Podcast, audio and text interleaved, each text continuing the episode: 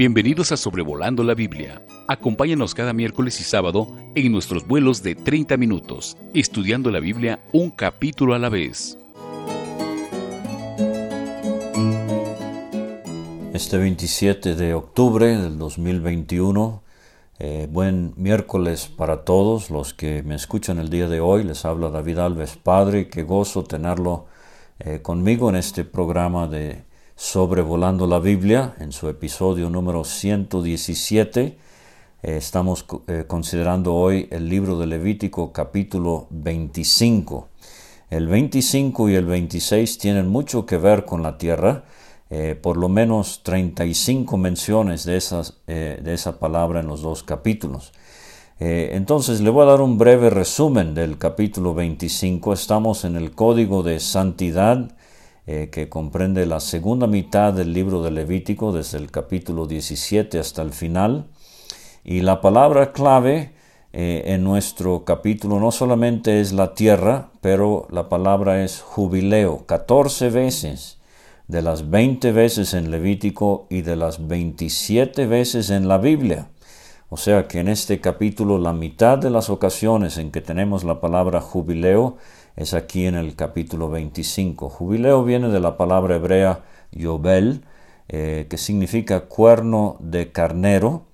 Jubal en Génesis capítulo 4 es la misma palabra en el versículo 21, el padre de todos los que tocan arpa y flauta. Entonces es muy interesante que el hombre cuyo nombre significa jubileo haya sido músico. Tristemente, él Él pereció en el diluvio, pero ahora Dios usa esta palabra para describir un año de mucha felicidad, de mucha alegría para el pueblo de Israel. Básicamente en el capítulo tenemos el año sabático. Cada siete años Dios pide que la tierra pueda descansar, no había que trabajar la tierra. Seis años trabajaban la tierra y un año la dejaban descansar. Y entonces no solamente el séptimo año, pero siete por siete más un año más nos daba el año 50, el año quincuagésimo, el año de jubileo. Las propiedades se restauraban a sus dueños originales y esclavos eran libertados. Pero entonces vamos a eh, considerar el capítulo, versículos 1 a 7, tenemos regulaciones para el año sabático. Hoy en círculos universitarios esto del año sabático se practica todavía cuando hay un profesor eh, que toma eh, un año sabático, un año de descanso, eh, de dar clases, de la rutina diaria en el aula para dedicarse, por ejemplo, al estudio de alguna parte de su especialidad en el ramo que él tiene. Entonces, eh, el año sabático. Habló a Jehová a Moisés en el monte de Sinaí. Recuerde que estamos estacionados eh, al pie del monte en todo el libro de Levítico. Eh, muchas de las instrucciones se dieron desde el tabernáculo, pero esta viene directa del monte de Sinaí. Habla a los hijos de Israel y diles, cuando hayáis entrado en la tierra, o sea, es algo que iban a practicar, al llegar a la tierra, apenas van saliendo de Egipto, les quedan 40 años eh, en el desierto, pero dice Dios, la tierra guardará reposo para Jehová, seis años sembrarás tu tierra, y seis años podarás tu viña y recogerás sus frutos, pero el séptimo año la tierra eh, tendrá descanso, reposo para Jehová, no sembrarás tu tierra ni podarás tu viña. Ahora vimos el séptimo día como día de reposo en el capítulo 23, versículo 3. Eh, seis días se trabajará, dijo Dios, mas el séptimo día será de reposo, santa convocación. Ningún trabajo haréis. Día de reposo es de Jehová eh, en cualquier, eh, donde quiera que habitéis. Y asimismo vimos también no solamente el séptimo día de cada semana, pero el día de expiación, esa fiesta anual, eh, capítulo 23, versículo 32, Día de reposo será vosotros, afligiréis vuestras almas, comenzando los nueve días del mes en la tarde, de tarde a tarde guardaréis vuestro reposo. Entonces aquí tenemos otro reposo, el séptimo año sería de reposo. Lo que de suyo naciere en tu tierra segada, no lo segarás. Eh, y las uvas de tu viñedo no vendimiarás, año de reposo será para la tierra. Mas el descanso de la tierra te dará para comer a ti, a tu siervo, a tu sierva, a tu criado y a tu extranjero que morare contigo, y a tu animal, y a la bestia que hubiere en tu tierra será todo el fruto de ella para comer. Fíjese, vivo en una zona muy eh, agrícola de México y recuerdo hace años la cosecha principal en esta zona era la papa, pero trabajaron tanto la tierra que ya no rendía la cosecha como antes. Y cambiaron a la fresa. Y por muchos años ya han trabajado la tierra durísimo, eh, hay invernaderos por todos lados para sacarle más de una cosecha al año a la fresa, pero me dicen que la tierra se está cansando con la fresa y están buscando otras opciones, otras moras, eh, la frambuesa, por ejemplo. Entonces, eh, fíjese cómo Dios se preocupa también en lo ecológico. Y él le pide a su pueblo que en la tierra prometida cada séptimo año le den descanso de un año a la tierra. Ahora vamos a ver en el capítulo 26 eh, el riesgo, eh, el castigo que vendría por no cumplir con el año sabático.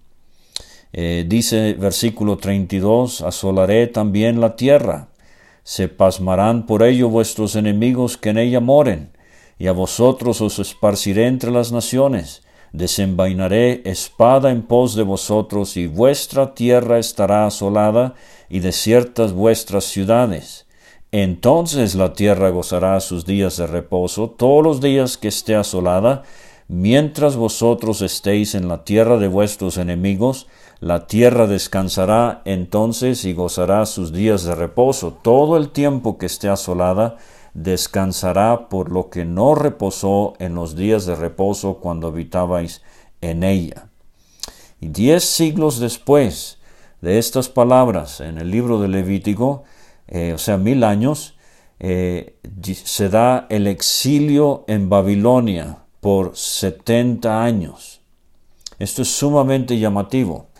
Y el segundo libro de Crónicas, capítulo 36, versículos 20 y 21, describe esto. Los que escaparon de la espada fueron llevados cautivo a Babilonia y fueron siervos de él, de Nabucodonosor y de sus hijos, hasta que vino el reino de los persas, para que se cumpliese la palabra de Jehová por boca de Jeremías, hasta que la tierra hubo gozado de reposo, porque todo el tiempo de su asolamiento reposó hasta que los 70 años fueron cumplidos. O sea que eh, después de llegar a la tierra, por 490 años, los israelitas no le dieron a la tierra el séptimo año de reposo. Y a lo largo de 490 años le deben a Dios 70 años de reposo. Y esto es lo que está confesando Daniel en su gran confesión que él hizo en el capítulo 9 de su libro, versículos 1 a 19. Él mira atrás y está confesando a Dios el pecado de la nación eh, durante estos 490 años que no le dieron reposo a la tierra. Y entonces, eh, en el versículo 11, él dice allí de Daniel 9, todo Israel traspasó tu ley, apartándose para no obedecer tu voz, por lo cual ha caído sobre nosotros la maldición y el juramento que está escrito en la ley de Moisés, siervo de Dios, porque contra él pecamos. Y entonces sucede algo maravilloso. En los versículos 20 a 27 de Daniel 9, Dios le revela a Daniel un calendario de 490 años futuros, 70 semanas por 7, 490 eh, años. Y dice el versículo 24 de Daniel 9, 70 semanas están determinadas sobre tu pueblo, 70 semanas, 70 por 7. Sobre tu santa ciudad para terminar la prevaricación, poner fin al pecado, expiar la iniquidad, traer la justicia perdurable, sellar la visión y la profecía y ungir al santo de los santos. Y estos 490 años se están cumpliendo al pie de la letra desde la reconstrucción del muro en Nehemías 2 hasta la entrada de Cristo a Jerusalén fueron 69 semanas, o sea, 69 por 7, 483 años. Ahorita estamos en un paréntesis profético, falta una semana, o sea, faltan siete años para que se cumpla el calendario que Dios le dio a Daniel en el capítulo 9, y esos siete años son los siete años de la tribulación que comenzarán eh, poco después de la venida de Cristo por su iglesia, culminando con el regreso de Jesucristo en gloria. Entonces fíjese como un, eh, una sección aquí en Levítico 25 sobre el año sabático, el séptimo año debería ser sabático, es de muchísima relevancia en los propósitos de Dios por no haberse llevado a cabo como él dijo. Pero vamos ahora eh, con regulaciones para el año de jubileo, versículos 8 a 12.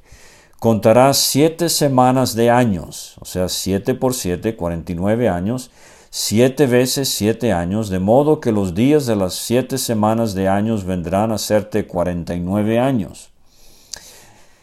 Eh, entonces, en el capítulo 23 teníamos el día 50 anualmente, o sea, 50 días después de eh, la fiesta de las primicias, venía la fiesta de Pentecostés. Aquí tenemos el ciclo de 50 años, quincuagésimo, como he mencionado, el año de jubileo.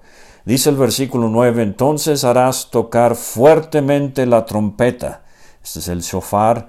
Eh, en el mes séptimo a los diez días del mes, el día de la expiación, haréis tocar la trompeta por toda vuestra tierra. O sea, esta era la eh, fiesta del día de la expiación, pero ahora siendo el año 50 sería de suma importancia, de, de carácter muy especial. Se tocaba fuertemente la trompeta, santificaréis el año 50, o sea, se ponía aparte, y pregonaréis libertad en la tierra a todos sus moradores. Ese año será de jubileo volveréis cada uno a vuestra posesión, cada cual volverá a su familia.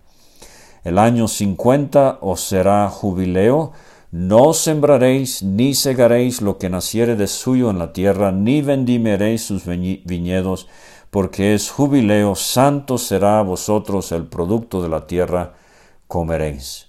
O sea, era un día de amnistía nacional. A veces uno oye de eh, líderes eh, que declaran una amnistía cuando se hace paz entre eh, bandos contrarios de una guerra civil, etc. La palabra amnistía nos llega del griego eh, que significa olvido o perdón. Esto era lo que sucedía. Cada 50 años había este ciclo en la historia de Israel donde Dios quería que hubiese perdón, que hubiese olvido de deudas pendientes, que propiedades regresaran a sus dueños originales, eh, que esclavos fuesen eh, libertados. Es muy interesante que tuve, ocasión de visitar eh, Filadelfia con mi esposa y mi hija en una ocasión y nos llevaron a ver la campana de la libertad allí en Filadelfia, Pensilvania, Estados Unidos. Eh, es una campana de gran importancia histórica para el pueblo americano. Es quizás uno de los símbolos más prominentes asociados a la guerra de la independencia de los Estados Unidos. Em, eh, representa la abolición de la esclavitud, eh, el carácter de la nación, la libertad que ha disfrutado Estados Unidos y ha sido usado como ícono internacional de la libertad. Su toque más famoso fue el 8 de julio de 1776, cuando se convocaron a los ciudadanos de Filadelfia para la lectura de la Declaración de Independencia. Pero me conmovió mucho ver la inscripción en la campana, eh, pregonaréis libertad en la tierra a todos sus moradores. Levítico 25.10. Que Dios nos diera eh, líderes que no solamente usan la Biblia, pero que creen la Biblia y la practican y llevan sus principios a, funcionar en la sociedad moderna. Aunque eh, tristemente pasajes aquí en Levítico 25 han sido usados por algunos para promover eh, la esclavitud, fíjese que Levítico 25 no establece la, la esclavitud, sino más bien Dios está prescribiendo ordenanzas eh, en cuanto a la esclavitud que se daba en esos tiempos. Y en el Nuevo Testamento, ni Cristo ni el apóstol Pablo eh, denunciaron la esclavitud, eh, simplemente predicaron el Evangelio. Nuestra función no es causas políticas o causas sociales. Nuestra función, nuestro papel como creyentes es compartir el Evangelio y ganar almas eh, una por una y así se va dando la transformación que Dios quisiera ver en nuestros pueblos. Pero entonces en los versículos 13 a 28 tenemos regulaciones el día del jubileo en cuanto, eh, perdón, el año del jubileo en cuanto a la tierra. Dice el 13, este año de jubileo volveréis cada uno a vuestra posesión. Eh, cuando vendiereis o comprareis de mano de vuestro prójimo, no engañe ninguno a su hermano. Eh, aquí tenemos cómo Dios quiere que haya temor de Dios en los tratos entre los israelitas y así entre tratos entre creyentes. Qué lástima, conozco una situación donde un hermano creyente le vendió a otro hermano creyente un vehículo a sabiendas de que el vehículo tenía un defecto muy, muy grave. Eso no debe ser. Eh, se repite otra vez en el versículo 17, eh, no engañe ninguno a su prójimo, sino temed a vuestro Dios, porque yo soy Jehová vuestro Dios. Ejecutad pues mis estatutos y guardad mis ordenanzas y ponedlos por obra y habitaréis en la tierra seguros. Pero hemos visto que esto es precisamente lo que no hicieron y por eso fueron llevados a cautiverio. Las diez tribus del norte a Siria y las tribus del sur a Babilonia. Quiero resaltar, regresando por un momento al versículo 16, porque lo voy a mencionar al final eh, eh, en cuanto a una gran eh, lección que aprendemos en este capítulo. Cuanto mayor fuera el número de los años, aumentarás el precio. O sea, mientras más lejos estaban del año de jubileo, el precio podía aumentarse. Y cuanto menor fuera el número, eh, disminuirás el precio, porque según el número de las cosechas te venderá él. Entonces, mientras más cerca estaba el año de jubileo, el terreno tenía menos y menos valor. Quizás usted ya sospecha el principio bíblico que voy a sacar de esto en un momento. Dice el 19, la tierra dará su fruto, comeréis hasta saciaros. O sea, Dios promete que aunque no iban a trabajar la tierra, Dios iba a mantenerlos. Habitaréis en ella con seguridad. Y si dijereis, ¿qué comeremos el séptimo año? He aquí no hemos de sembrar ni hemos de recoger nuestros frutos. Entonces yo os enviaré mi bendición. El sexto año, ah, eso es lo que queremos, la bendición. Pero tenemos que creerle a Dios. Ella hará que haya fruto por tres años. Sembraréis el año octavo, comeréis del fruto añejo hasta el año noveno hasta que venga su fruto comeréis el añejo. Vimos algo de esto con lo del maná en Éxodo capítulo 16, cuando no iba a caer maná en el día séptimo, algunos dudaron. Y este es el gran problema que tenemos, que no le creemos a Dios, pero podemos cantar y debemos hacerlo seguido. Es tu, es tu fidelidad tan grande, oh Padre, tú dices la verdad, descanso allí. Fíjese el versículo 23, la tierra no se venderá a perpetuidad porque la tierra mía es, pues vosotros forasteros y extranjeros sois para conmigo. Ahora, muchas veces en el Antiguo Testamento se enfatiza eh, que Dios era el propietario, eh, no solamente de toda la tierra, Salmo 24, pero específicamente de la tierra de Israel, la tierra prometida. Salmo 85.1, fuiste propicio a tu tierra, oh Jehová, volviste la cautividad de Jacob. Oseas 9.3, no quedarán en la tierra de Jehová los enemigos, sino eh, los eh, incrédulos de Israel, sino que volverá Efraín a Egipto y a Siria, donde comerán vianda inmunda, la tierra de Jehová. Entonces, eh, los israelitas necesitaban aprender que eran inquilinos en tierra prestada, que no era realmente posesión de ellos, era tierra de Jehová. Por tanto, dice el 24, en toda la tierra de vuestra posesión otorgaréis rescate a la tierra. Y fíjese que esto iba a ser una medida para evitar el empobrecimiento extremo. Dice el 25, cuando tu hermano empobreciere y vendiera algo de su posesión, entonces su pariente más próximo vendrá y rescatará lo que su hermano hubiere vendido. Y usted ya se me adelantó. Este es el libro de Ruth donde vos compró eh, la heredad de Elimelech, donde compró la heredad de Malón eh, y a Ruth la Moabita, donde restauró la heredad a Noemí y no solamente se encargó de la tierra, sino también de la viuda de Malón, eh, que era Ruth, la Moabita. Y alguien bien ha dicho, si uno no entiende el libro de Ruth, no va a entender el libro del Apocalipsis, porque en el Apocalipsis Cristo es el redentor, pariente más próximo, que rescatará la tierra y comprará eh, la mujer, la iglesia, por quien dio su propia vida. Entonces, ilustraciones muy hermosas enterradas aquí en el corazón del Antiguo Testamento. Y cuando el hombre no tuviera rescatador, consiguiere lo suficiente para el rescate, entonces contará los años desde que vendió y pagará lo que quedare al varón a quien vendió y volverá a su posesión. Aquí tenemos cómo la tierra regresaba de una manera o de otra al eh, dueño original. Mas si no consiguiere lo suficiente para que se la devuelvan, lo que vendió estará en poder del que lo compró hasta el año del jubileo, y al jubileo saldrá y él volverá a su posesión. Versículos 29 a 34 tenemos regulaciones en cuanto a las casas.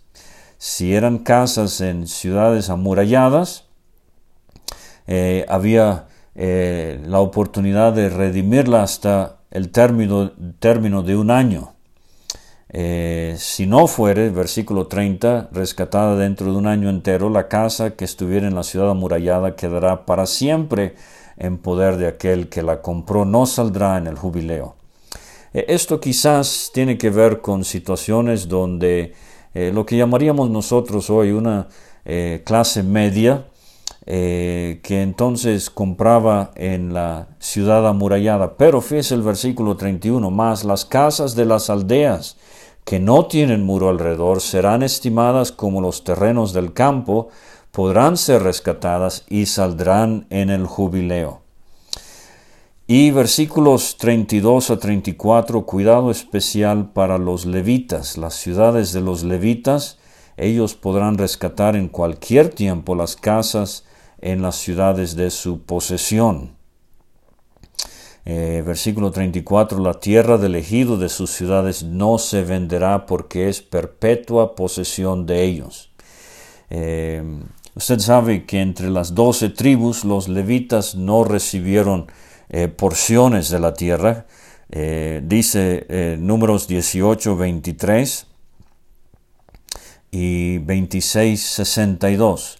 Se les asignó una heredad permanente, 48 ciudades y sus campos ejidales, números 35 del 1 al 8. Interesante en el Salmo 73, donde eh, el salmista parece estar confundido al ver la prosperidad de los impíos. Él termina confesando, mi porción es Jehová. Entonces no tenían eh, porción, eh, extensiones de tierra en la tierra prometida, pero su porción, su heredad era Dios mismo. Una bonita lección para nosotros los creyentes. Uno puede tener todo en la vida, pero si no tiene a Dios, no tiene nada. Pero pueda que uno no tenga nada en la vida, pero si tiene a Dios, lo tiene todo. Ahora, en la última sección, la quinta sección del versículo 35 a 55, tenemos eh, regulaciones referentes a deudas y esclavos. Dice el 35, cuando tu hermano empobreciere, se acogiere a ti, tú lo ampararás como forastero y extranjero vivirá contigo. No tomarás de él usura ni ganancias, sino tendrás temor de tu Dios. O sea, no solamente el temor de Dios en el trato de compra y venta de terrenos que vimos al principio, pero ahora en el trato con un hermano que ha empobrecido, eh, eh, debo tratarlo en el temor de Dios. No le darás tu dinero a usura, o sea, no cobrarás intereses, dice Dios bajo la ley, ni tus víveres a ganancia. Yo, Jehová vuestro Dios. Tantas veces tenemos este autógrafo que os saqué de la tierra de Egipto para daros la tierra de Canaán para ser vuestro Dios. O sea, mi comportamiento hacia mis semejantes debería reflejar el comportamiento de Dios hacia mí. Él me perdonó, él me ayudó, yo debo perdonar, yo debo ayudar. Cuando tu hermano empobreciere, 39, estando contigo, se vendiere a ti, no le harás servir como esclavo, sino como criado, o sea, siervo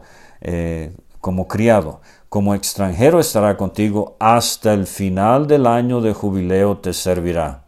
Entonces saldrá libre de tu casa, él, sus hijos consigo, volverá a su familia y a la posesión de sus padres, eh, perdón, la posesión de sus padres se restituirá, porque son mis siervos, los cuales saqué yo de la tierra de Egipto, no serán vendidos a manera de esclavos, no te enseñorearás de él con dureza, sino tendrás temor de tu Dios.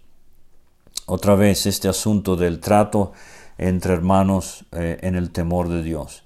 Y dice el 44, así tu esclavo como tu esclava que tuvieres serán de las gentes que están en vuestro alrededor. O sea, podían tomar esclavos de las naciones circunvecinas. De ellos podréis comprar esclavos y esclavas.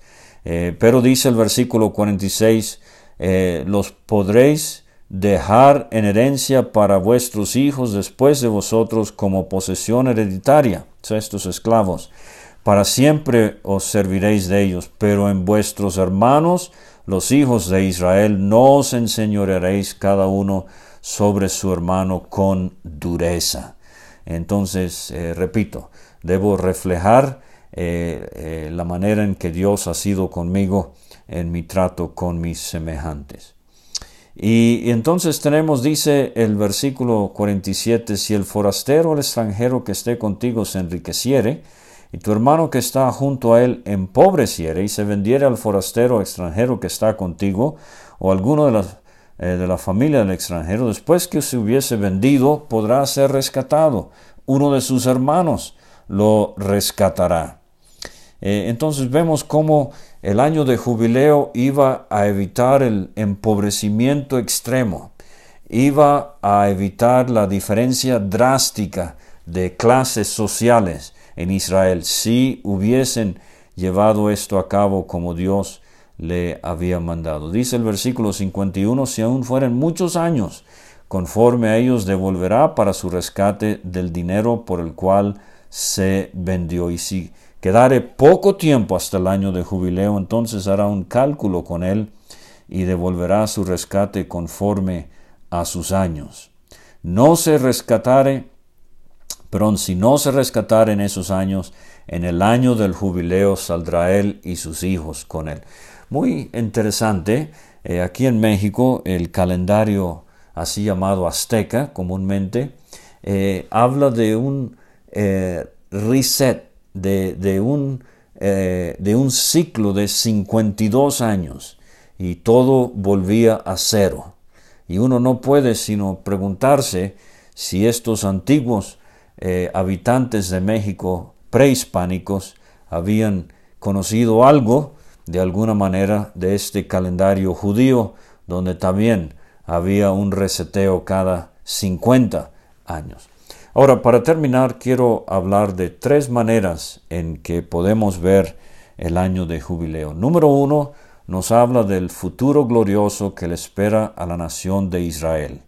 Isaías 61.1 dice, el Espíritu de Jehová el Señor está sobre mí, me ungió Jehová, me ha enviado a predicar buenas nuevas a los abatidos, vendar a los quebrantados de corazón, publicar libertad a los cautivos y a los presos apertura de la cárcel, a proclamar el año de la buena voluntad de Jehová, ahí está el jubileo, y el día de venganza del Dios nuestro en cuanto a los enemigos, a consolar a todos los enlutados, a ordenar que a los afligidos de Sión se les dé gloria en lugar de ceniza, óleo de gozo en lugar de luto, manto de alegría en lugar de espíritu angustiado, y serán llamados árboles de justicia, plantío de Jehová para gloria suya. Esta es una hermosa descripción del reino milenario de Cristo sobre la tierra, mil años en los que Israel será la cabeza y no la cola de las naciones. Gozo en lugar de luto,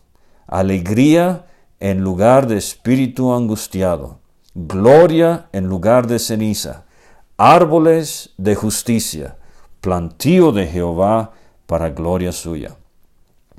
Pero en segundo lugar, Cristo usó las palabras de Isaías 61 para describir el poder emancipador del Evangelio. O sea, el año de jubileo no solamente tiene un sentido profético en cuanto a Israel en el milenio, pero tiene un cumplimiento personal en la experiencia del pecador, endeudado, empobrecido, esclavizado por el pecado, cuando recibe a Cristo como su Salvador. Y el Señor Jesucristo leyó esto en Nazaret. El Espíritu del Señor está sobre mí. Me ha ungido para dar buenas nuevas a los pobres, el Evangelio para los pobres de espíritu. Me ha enviado a sanar a los quebrantados de corazón. Cuánto quebranto ha causado el pecado en nuestro mundo. A pregonar libertad a los cautivos a los esclavos de la droga y del alcohol, vista a los ciegos, la religión que ha cegado a tantos, poner en libertad a los oprimidos, predicar el año agradable del Señor. Y Cristo se detuvo allí, porque ese es el Evangelio. Enrollando el libro lo dio al ministro y se sentó a los ojos de todos, y todos, los ojos de todos en la sinagoga estaban fijos en él, y comenzó a decirles, hoy se ha cumplido esta escritura delante de vosotros. Y historias se podrían contar de cómo el Evangelio ha transformado vidas, ha cambiado corazones y ha libertado a los oprimidos del pecado para que disfruten la salvación que hay en Cristo. El Evangelio es buenas nuevas. Eh, la vida cristiana es un año de jubileo, o debería serlo, en la experiencia de todo aquel que recibe a Cristo. Pero finalmente, la tercera forma en que quiero ver el año de jubileo es eh, la venida del Señor por la iglesia, el rapto, el arrebatamiento. Efesios 4:30 llama el rapto el día de la redención. Dice Pablo en Romanos 8 versículos 18 a 24, tengo por cierto que las aflicciones del tiempo presente no son comparables con la gloria venidera que nosotros ha de, manifestarse, porque el anhelo ardiente de la creación es aguardar la manifestación de los hijos de Dios, porque la creación fue sujetada a vanidad, no por su propia voluntad, sino por causa del que la sujetó en esperanza, porque también, fíjese, la creación misma será libertada de la esclavitud de corrupción a la libertad gloriosa de los hijos de Dios. Ese es el jubileo cuando venga Cristo. Porque sabemos que toda la creación gime a una y aún está con dolores de parto hasta ahora. Y no solo ella, sino que también nosotros mismos, que tenemos las primicias del Espíritu, desde el momento de la salvación, fuimos sellados hasta el día de la redención. Nosotros también gemimos dentro de nosotros mismos, especialmente durante esta pandemia, esperando la adopción en el rapto, la redención de nuestro cuerpo, porque en esperanza fuimos salvos. Regreso al versículo 16 de Levítico 25. Cuanto mayor fuera el número de los años, aumentarás el precio del terreno. Cuanto menor fuera el número, disminuirás el precio, porque según el número de las cosechas, te venderá a él. Te venderá él. Y si usted es creyente, mire, el número de los años se ha disminuido. Yo estoy convencido de que la venida del Señor está a las puertas. ¿Qué importa cuántos terrenos tiene uno? Ya están perdiendo su valor, lo vamos a dejar atrás. ¿Qué importa el modelo del carro que uno maneja o la marca de ropa que uno eh, viste? Todo eso va perdiendo su valor porque Cristo está por venir.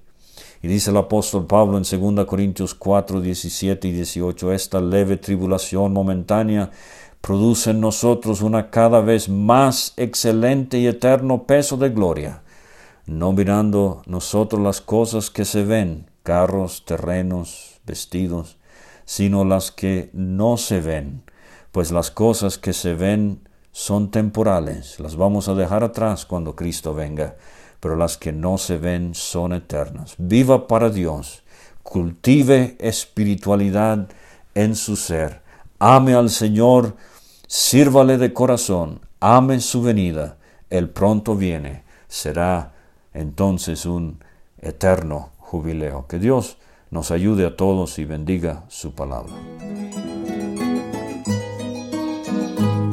Gracias por escuchar este estudio escríbenos a sobrevolando la Biblia gmail.com. Visita nuestra página www.graciamasgracia.com. Hasta la próxima.